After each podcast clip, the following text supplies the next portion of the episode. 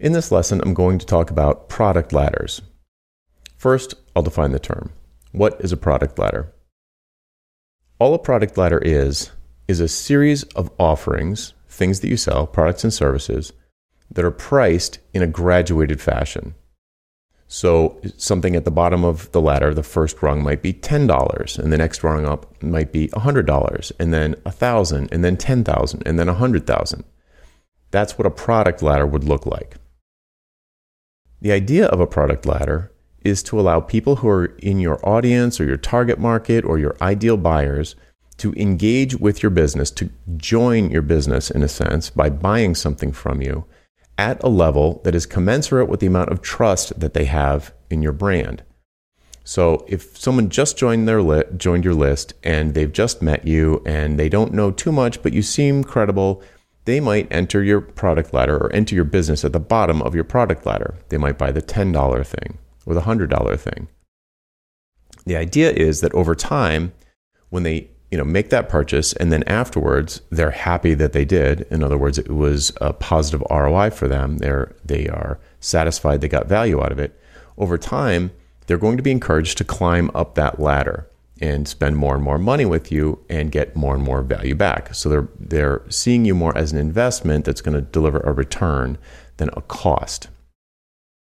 We've talked about product ladders a little bit in the past uh, when we were talking about productized services, for example, where I was indicating that a productized service would be something probably a rung below your helicopter option or your Mercedes option, your top tier option where you did custom work for someone, which is probably what you already do. Now I'm talking more broadly about the product ladder, that it would have multiple rungs that would be farther down from the productized service, which, you know, let's say a custom project for you is a, a five figure engagement and a productized service is maybe a four figure engagement. Well, you might be able to create rungs down from there for a three figure product or engagement or a two figure, probably product, probably not engagement. The idea is over time that you would flesh out this product ladder so people could just join your business at whatever price point they feel comfortable with. An interesting side effect of designing a product ladder that has a wide range of price points is that it forces you to think of low cost ways to deliver at the lower end of the spectrum, the place where most people will probably enter your business. And this can be difficult for people who are used to doing, building, creating, uh, executing, um, coding, writing, uh, recording video, recording audio, editing, these sorts of things, if you're used to doing that extremely high touch service oriented activity, it's pretty hard to come up with something you can do for $10. So it forces you into this place where you need to figure out how to package up your expertise in a way that's going to help your target buyer.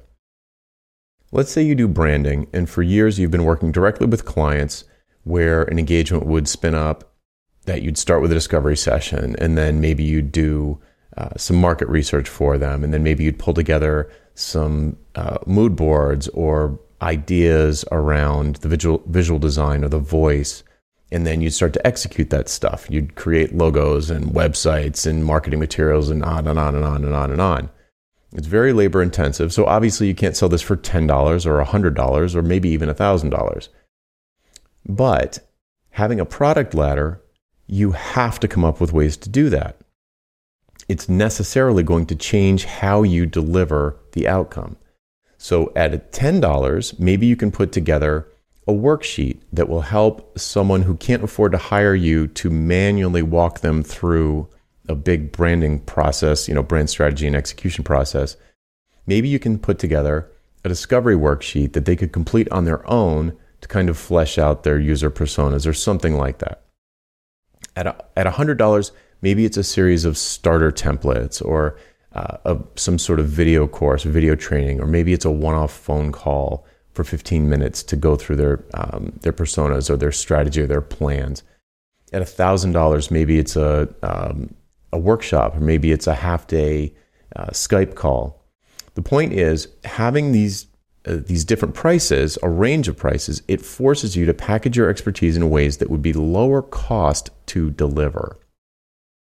Sometimes when people hear about the idea of a product ladder, especially the lower rungs of the product ladder, they are they feel like, well, I can't actually help anybody unless I can talk with them. I need to actually talk with them. And the fact of the matter is, there are lots of people out there who can't afford to talk with you, but would still benefit from your expertise.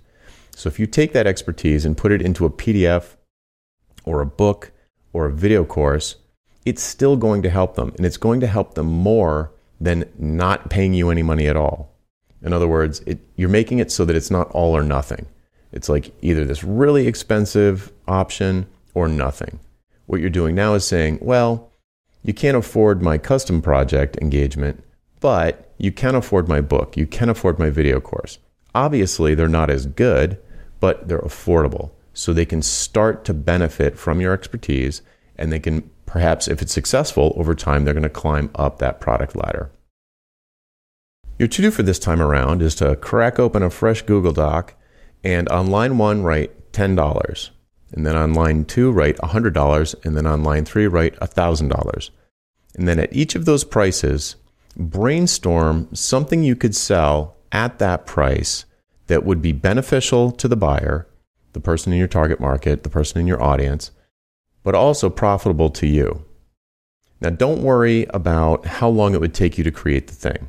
So, if you're going to sell a book for 10 bucks, but it's going to take you six months to do it, that might uh, cause you to not put to, to list a book there. Don't worry about that right now. Don't worry about the startup cost of the different things that you'll be adding to the list. Just do a big, juicy brain dump of all the things that you could sell at those different prices and describe them to the extent that you can. If you have some vision for a course at the $1,000 level, or you've got some vision for, I don't know, an audio series at the $100 level, or a, uh, a bundle of templates that you could sell, just brain dump all of those ideas in there and we'll sort through them in future lessons. Okay, so put that together and share it in Slack, and I look forward to seeing what you have.